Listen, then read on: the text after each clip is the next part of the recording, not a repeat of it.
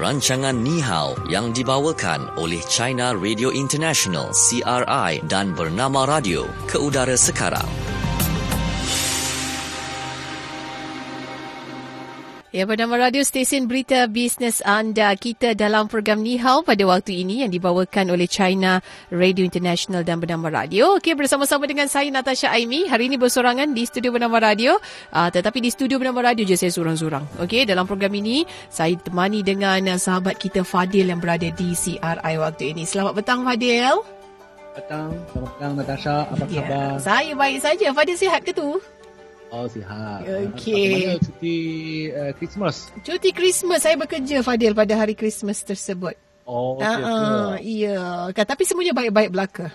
Oh, Dah tentunya apalah. Nanti, nanti ada hari cuti, hari apa? Hari tahun baru. tahun baru betul. Tahun baru pun saya kerja juga sebenarnya. Eh, oh, jadi kena ambil balik. Ah, ya, boleh cuti ganti. Tak ada Ya. masalah. No problem. Okey, yang paling penting kita bijak mengaturkan masa kita. Ah, itu yang paling penting sekali.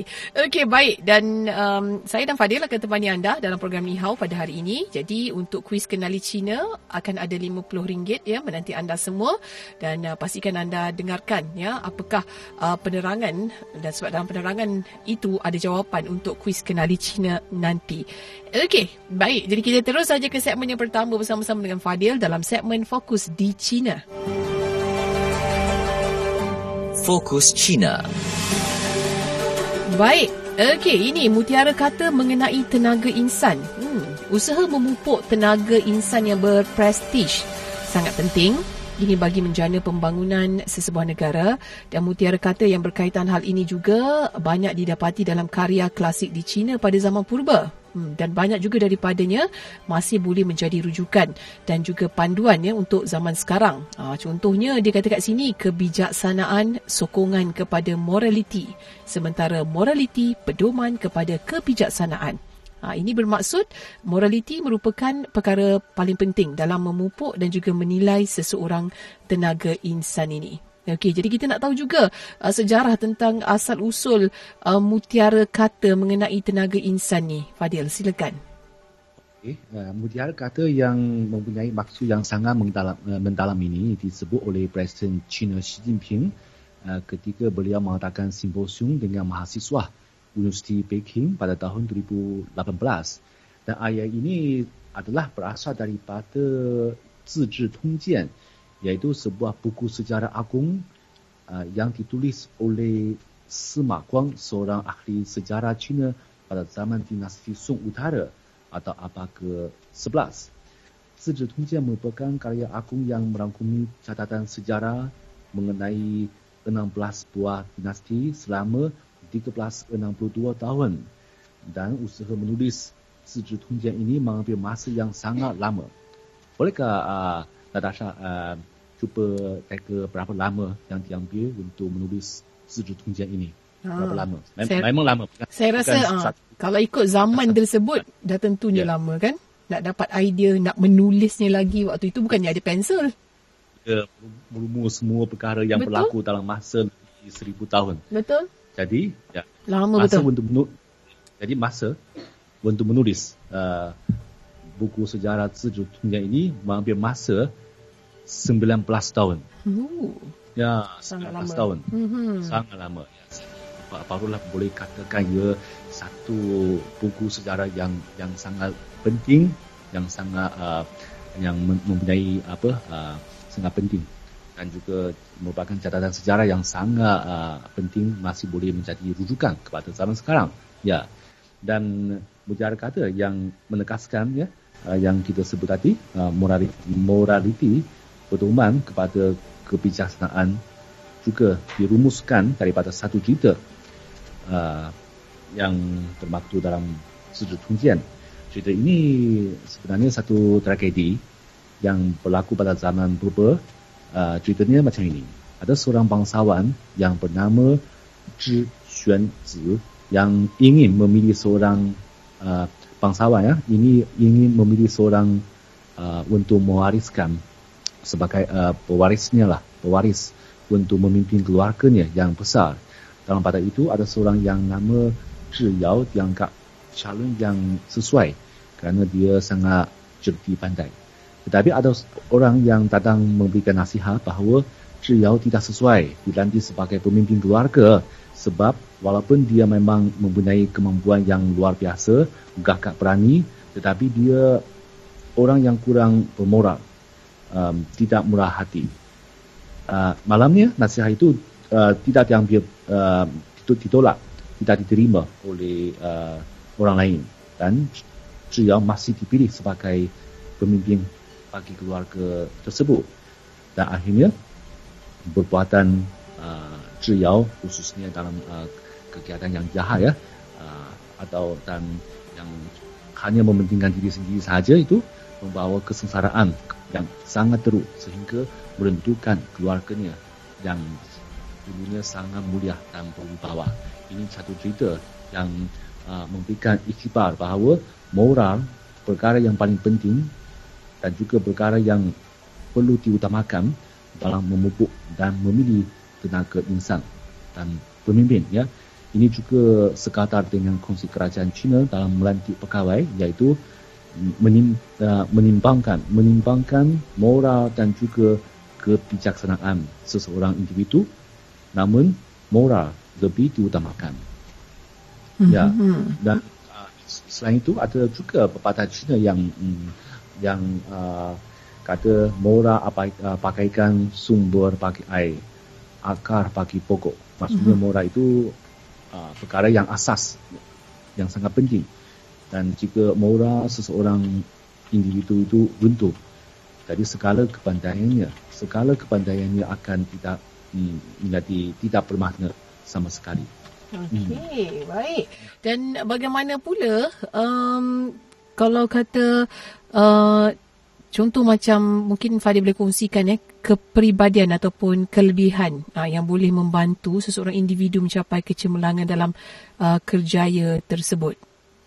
Ya, sekarang uh, kalau di China ya ada beberapa uh, sikap yang diutamakan uh, bagi menilai seseorang itu uh, apakah uh, merupakan seorang yang apa boleh yang boleh dipercayai yang yang boleh dihormati ya. Mm-hmm. dan juga boleh mencapai kejayaan yang cemerlang. Bukan saja dalam uh, mempunyai itu kebandaian dalam uh, bidang uh, profesional uh, ke, ataupun dalam kerjayanya. Seperti uh, seperti apa uh, um, uh, lebih pandai bekerjasama dan berkomunikasi dengan orang lain uh, bertabah hati dan tidak takut kepada cabaran dan kesulitan. Mm-hmm. jujur dan uh, orang itu mesti jujur dan orang yang boleh dipercayai selain itu uh, mampu menangani perubah, uh, perubahan dan kecemasan dan selain itu saya rasa kalau bagi seorang yang bekerja uh, yang memastikan uh, dirinya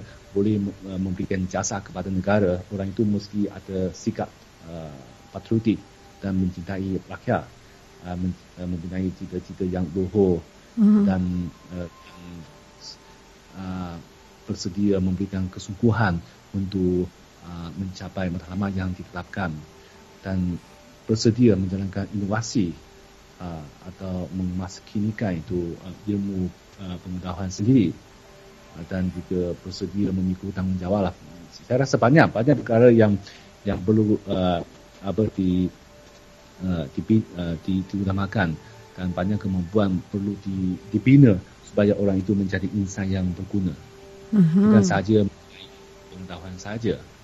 Dan kalau kalau bagi majikan di China ya, mungkin uh, bila uh, dalam interview uh, mm-hmm. mereka bukan saja akan melihat melihat itu ijazah uh, tetapi juga akan menilai uh, itu pengalaman dan juga bila berkomunikasi akan uh, uh, melihat sama ada dia ada apa uh, lebih mudah untuk berinteraksi lebih mudah untuk bersama. Ini juga salah satu perkara yang penting sebab kerja di uh, di kerja sekarang uh, ya banyak kebanyakannya bukan tak boleh diselesaikan oleh seorang sahaja. Mm-hmm. Kenalah ada bersama yeah. dalam satu kumpulan. Betul. Ya. Hmm, ya untuk menghasilkan satu kerja yang luar biasa sebenarnya ia melibatkan ramai orang bukan sebab satu orang sahaja kan punya hasil kerja.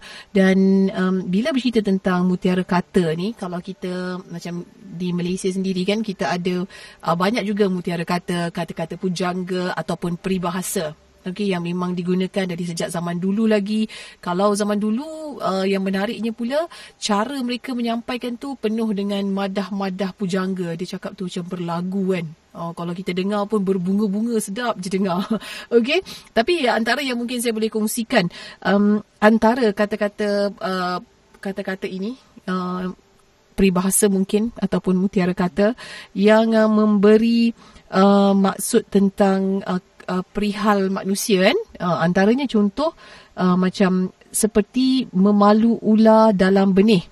Ular biar mati benih jangan rosak Ha, menarik rambut di dalam tepung, rambut tak putus, tepung tak berselerak. Ha, jadi kedua-dua peribahasa ini membawa maksud bersikap bijaksana dalam menyelesaikan sesuatu masalah. Okey. Jahari yang mengenal manikam, ha, itu pun popular juga. Maksudnya hanya orang yang bijaksana mengenal keelokan ataupun kebaikan ilmu itu.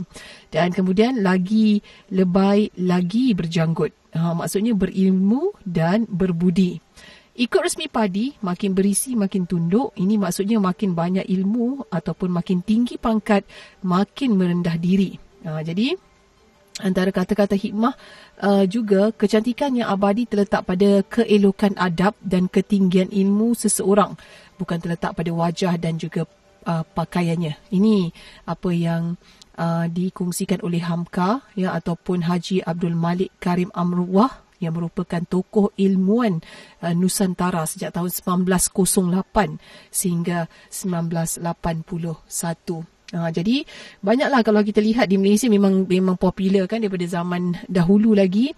Uh, contohnya macam bagaimana hari tak hujan katak betung dalam telaga berteriak selalu. Uh, ni maksudnya orang yang selalu pergi ke rumah seseorang dengan tidak beradab dan dengan niat yang tersembunyi. Ha, lepas tu satu lagi mengalih kain ke balik rumah. Mengalih kata ke hadapan. Ini maksudnya mungkir janji secara tiba-tiba. Oh. Okey, itu maksud dia. Lepas tu, uh, kata yang benar ditidakkan. Rahmat Tuhan dilarikan. Ha, ini contoh, uh, ini maksudnya tak tak nak mengaku, tak nak mengakui kebenaran yang berlaku itu. Ah, itu maksudnya. Ha, kan? Dan uh, lagi satu yang mungkin saya boleh kongsikan, elok kata dalam muafakat, buruk kata di luar muafakat. Ha, ini maksudnya kalau nak berbuat sesuatu, eloklah berunding dengan kaum keluarga supaya apa yang nak dilakukan ataupun pekerjaan tu selamat. Ha, itu Dan dia. Kalau uh, menyebut, ya, menyebut tentang tenaga insan, uh, kita setiap orang mempunyai kelebihan. Betul. Dan pasti ada kekurangan juga. Betul. Jadi bila kita melihat orang lain, janganlah uh, kita melihat mereka kelebihan mereka. Kita belajar uh, daripada kelebihan mereka ini lebih baik. Janganlah hanya melihat kekurangan orang lain. Betul. Ini tidak bermanfaat supaya kita uh, uh, maju jaya. Mm-hmm. Dan orang uh, orang uh, Cina juga ada satu selalu kata uh, kepakatanku pasti ada gunanya. Ah. Maksudnya setiap orang ada mesti ada potensi sendiri. Ya, betul tu. Kan ya, jadi melihat melihat orang daripada sudut kebaikan itu adalah ya, lebih, ya, lebih penting, lebih baik lagi sebenarnya. Okey, baik itu dia untuk segmen fokus di China. Okey, jadi kita terus saja ke segmen seterusnya iaitu fokus apa kata anda. Fokus apa kata anda? Baik, okey. Dalam fokus apa kata anda yang kita nak kongsikan ya bersama-sama dengan anda adalah tentang uh, untuk menjadikan diri sendiri ya lebih berprestige dalam arena pekerjaan. Ha, berprestige kau kan ya maksudnya jadi baguslah dalam dunia pekerjaan ni.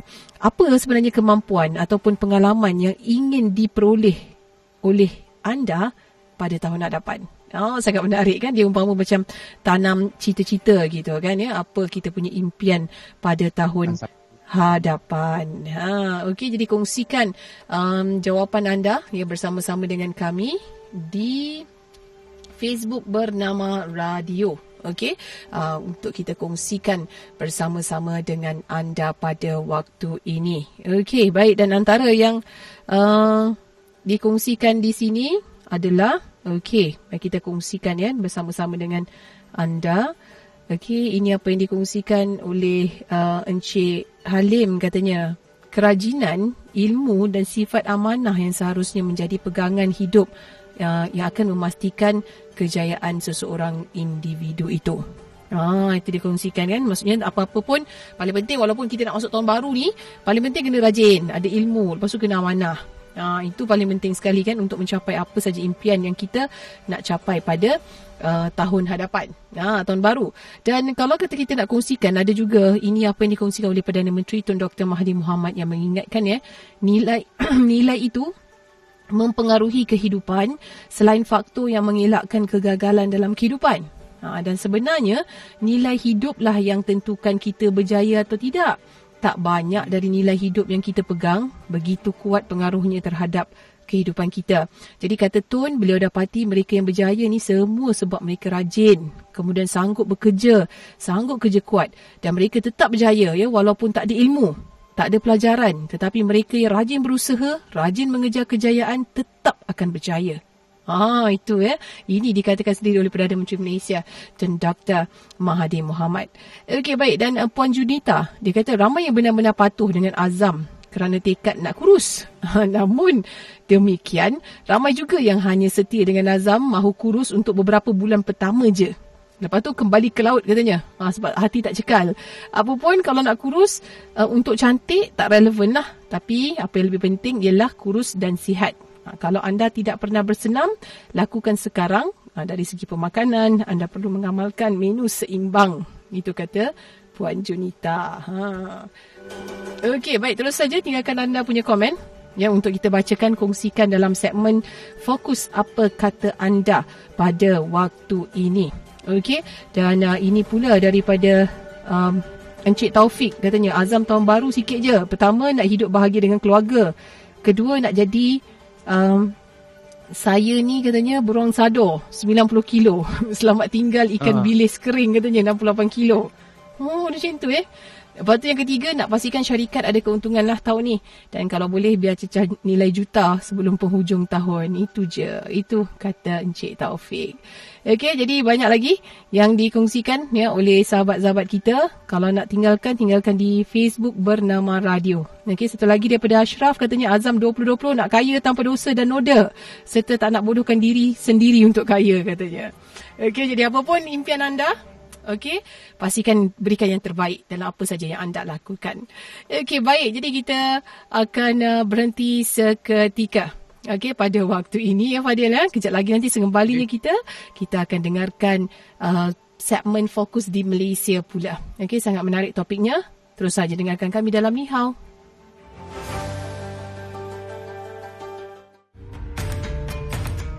Anda kaki melancong Suka melawat ke tempat-tempat menarik serata dunia? Pastilah momen-momen indah sepanjang perjalanan wajib anda abadikan sebagai kenang-kenangan. Jom sertai pertandingan video pendek Anjuran Pusat Kebudayaan Cina CCC di Kuala Lumpur dan anda berpeluang memenangi hadiah wang tunai RM5,000 dan tiket penerbangan ulang alik ke China dengan tema China Beyond Your Imagination. Mari rebut peluang ini dengan menghantar video kreatif anda Durasi bagi setiap penyertaan adalah di antara 1 minit hingga 5 minit dan setiap penyertaan mestilah menepati tema dengan membawa mesej perkongsian pengalaman yang terindah dan terbaik semasa berada di China. Buat naik video pendek anda di Facebook beserta hashtag China Beyond Your Imagination, hashtag CCCKL Video Contest 2019 dan hashtag Visit China. Selain itu, hantar penyertaan lengkap di laman Facebook China Cultural Center di Kuala Lumpur. Tarikh tutup penyertaan pada 9 Januari 2020. Jadi tunggu apa lagi? Sertailah sekarang. Kapsul Grab TVET Orang yang berjaya adalah orang biasa mm-hmm. yang bekerja atau berusaha secara luar biasa. Ini kita kena pegang. Itulah kalau kita nak berjaya adik-adik di luar sana, ingat ini. Jadi kalau nak berjaya, kalau tak tahu nak pergi ke mana, datanglah ke GIAT. Kita ada GIAT di merata-rata tempat, mm-hmm. boleh datang itu untuk dapat maklumat. Mm-hmm. Jadi kepada lepasan pelatih yang nak menjadi usahawan, mungkin ada lepasan pelatih yang mendengar ini, yang belum lagi nak nak jadi usahawan tapi dah, dah mula nak jadi usahawan Betul. kan mudah je ingat perkataan duit itu doa usaha dan yang paling penting kena istikhamah Hmm. dalam usaha kita dan last kali takwalah kepada Allah Taala insyaallah rezeki ada dan insyaallah kita akan berjaya Yang berbahagia teknologis Ahmad Hamdi Ibrahim, Timbalan Ketua Pegawai Eksekutif Giat Mara, Sektor Pembangunan Latihan, Keusahawanan dan Kerjaya. Kapsul Kartini, penjagaan bayi baru lahir bersama-sama Dr. Harlina binti Bahar yang merupakan pakar perunding psikiatri kanak-kanak dan remaja Hospital Selayang. sebab dalam interaksi ibu dan anak ni mm-hmm. uh, dia, dia sangat unik. Uh. Bila saya cakap ibu tu termasuklah ibu bapa lah kan. Mm. Kecil pula uh, si bapa-bapa ni kita tak Tu, sebut. tu saya diam tadi tu. Uh, ibu bapa ni uh, diorang kena pas macam kena memastikan yang diorang ni berfikir apa yang bayi ni akan cuba sampaikan dari segi kelakuan.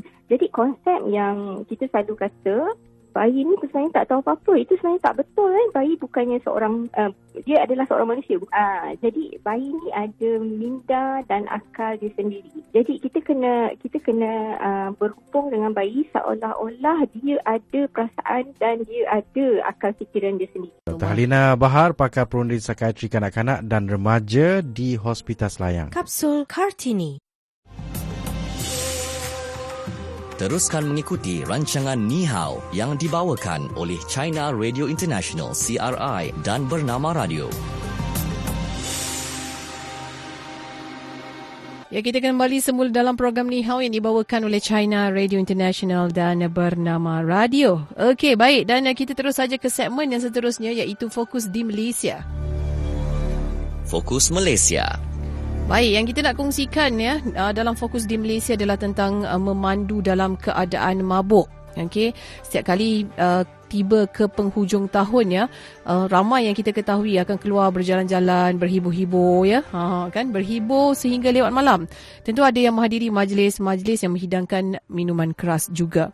Okey, jadi awas kerana dalam keadaan bersukaria itu sesiapa saja boleh leka sehingga tidak menyedari, ya diri mereka telah mabuk. Ha, jadi uh, bagi yang prihatin akan hal ini, mereka akan bersedia lebih awal dengan cara keluar bersama-sama rakan-rakan yang boleh diharapkan dan berwaspada sekiranya ada dalam kalangan mereka yang mabuk itu dan tidak boleh memandu.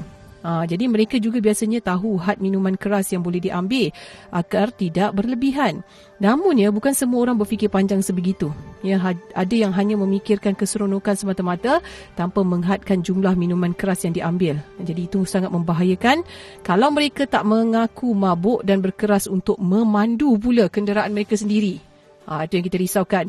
Kalau mereka dibiarkan memandu di atas jalan raya, jadi pelbagai kecelaka- kecelakaan ya boleh berlaku ke atas diri mereka dan yang paling penting pada orang lain juga. Ha, jadi terlalu mudahlah untuk mereka terlibat dalam kemalangan jalan raya. Jadi tambah menyedihkan apabila melibatkan kehilangan nyawa individu awam yang tidak bersalah ya.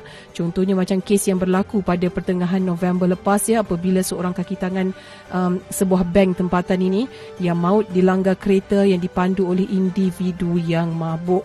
Ha, jadi apa yang kita perlu renungkan ya adalah walaupun pemandu tersebut berjaya ditahan polis tapi adakah nyawa mangsa tersebut boleh dikembalikan? Ah itu yang kita akan rasa kesal sangat tu. Okey.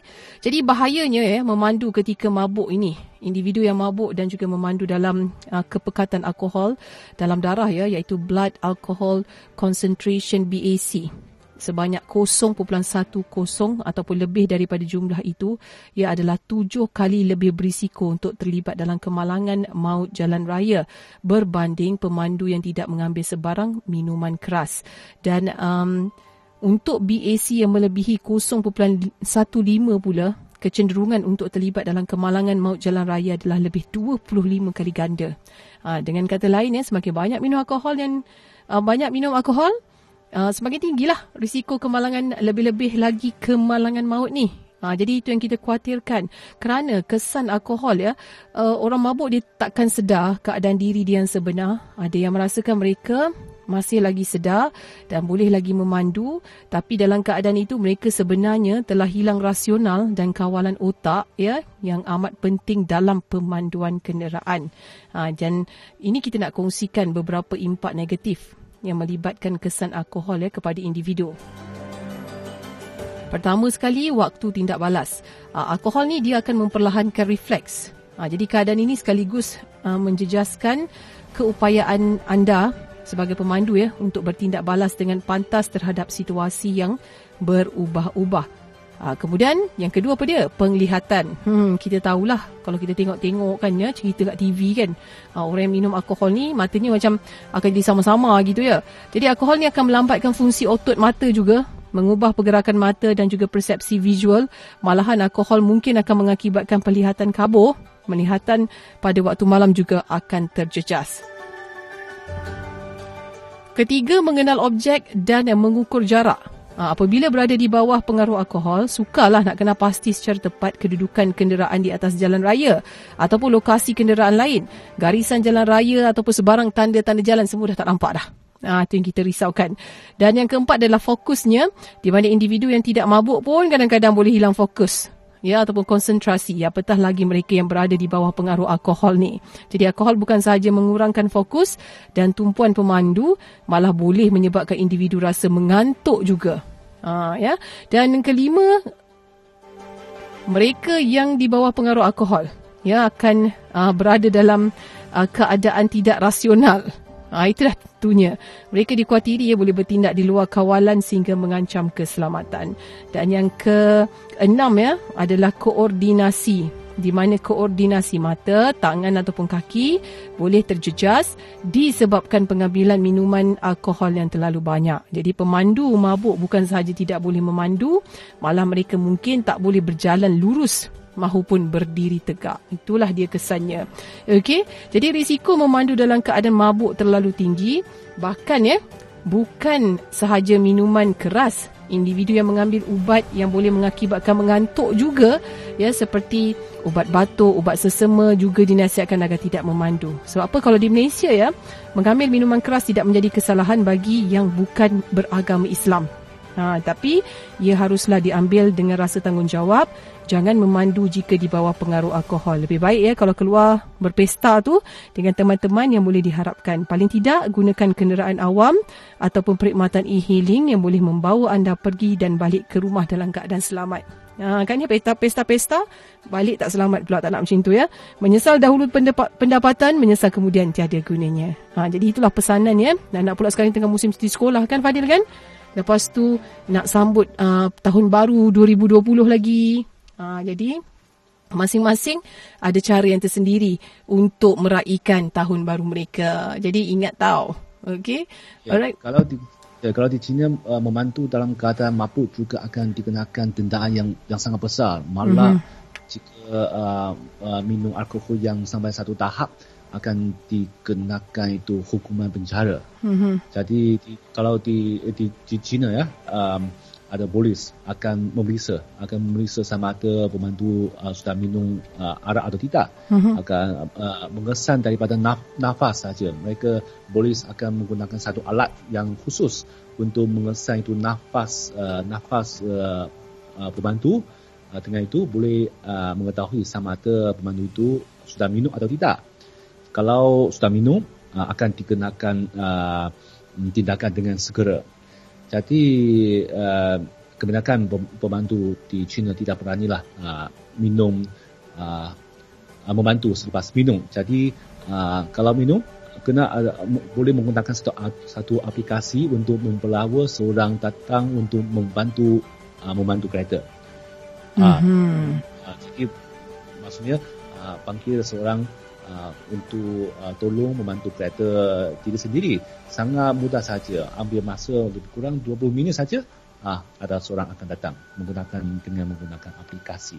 Jadi yang paling penting lepas uh, uh, minum uh, alkohol mesti tak boleh uh, membantu ya betul tu diri kan dan itu sama ada orang lain. Hmm, kan ya? Kalau kata tak fikir untuk diri sendiri, tolonglah fikir tentang orang lain juga. Itu yang paling penting. Fikirkan dengan fikirkan tentang itu anggota family. Ya, kan ahli keluarga kan. Ah, itu yang paling penting sekali ya. Peringatan untuk diri dan juga untuk orang lain juga. Okey, itu untuk fokus di Malaysia. Baik, jadi kita kita tahu ramai pendengar-pendengar kita dah tak sabar dah yang untuk memenangi RM50 bagi minggu ini. Hari ini hari terakhir. Okey, sementara nak tunggu minggu depan. Okey, jadi kita dengarkan soalannya daripada Fadil. Silakan Fadil. Okay, uh, soalan hari ini agak panjang ya, tapi uh, tapi uh, tidak se- senang, senang saja untuk dijawab. Okey, soalannya ialah uh, Mujar kata kebijaksanaan sokongan kepada moraliti sementara moraliti bertumbuhan kepada kebijaksanaan berasal daripada karya Zizhi Tongjian yang ditulis oleh Sima Guang, seorang ahli sejarah Cina pada zaman dinasti Song. Uh, Zizhi Tongjian merupakan karya agung yang merangkumi catatan sejarah mengenai 16 buah dinasti.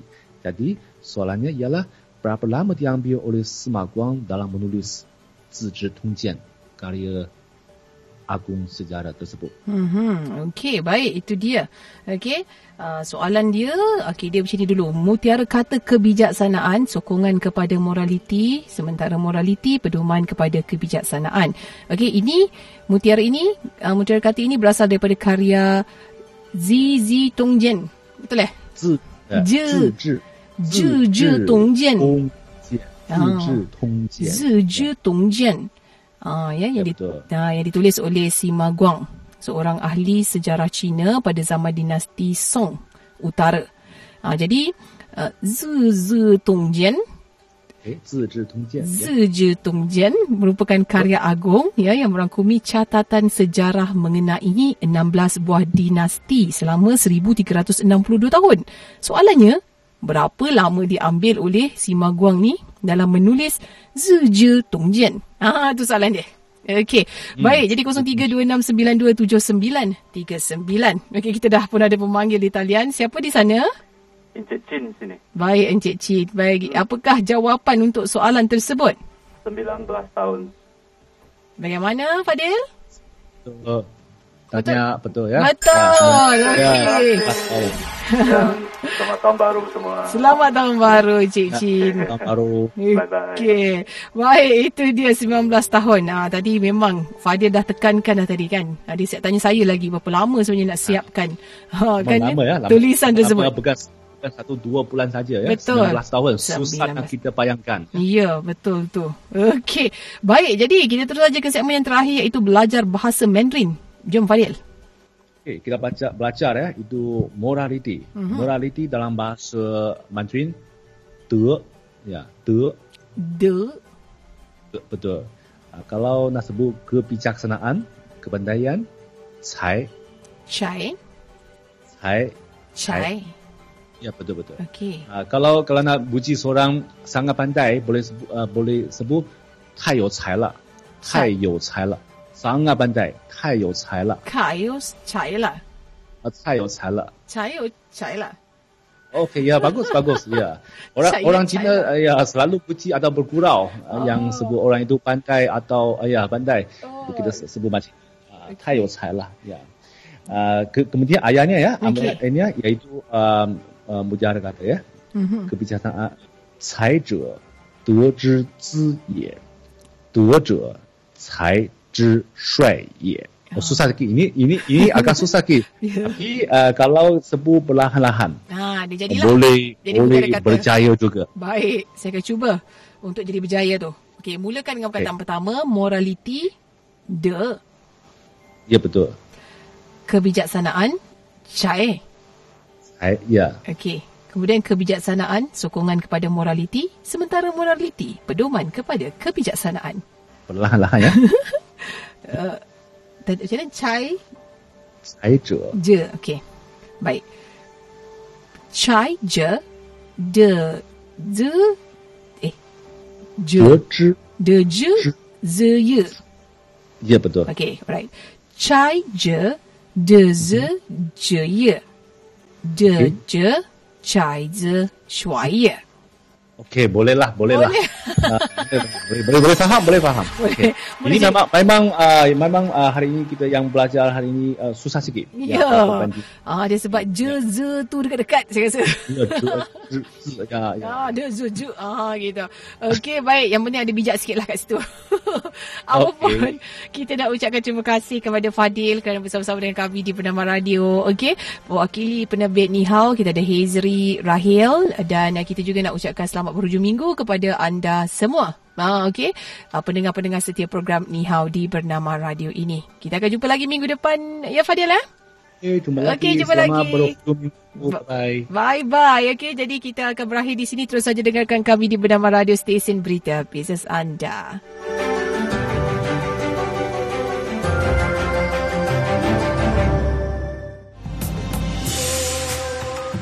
Sekian rancangan Ni Hao yang dibawakan oleh China Radio International CRI dan Bernama Radio.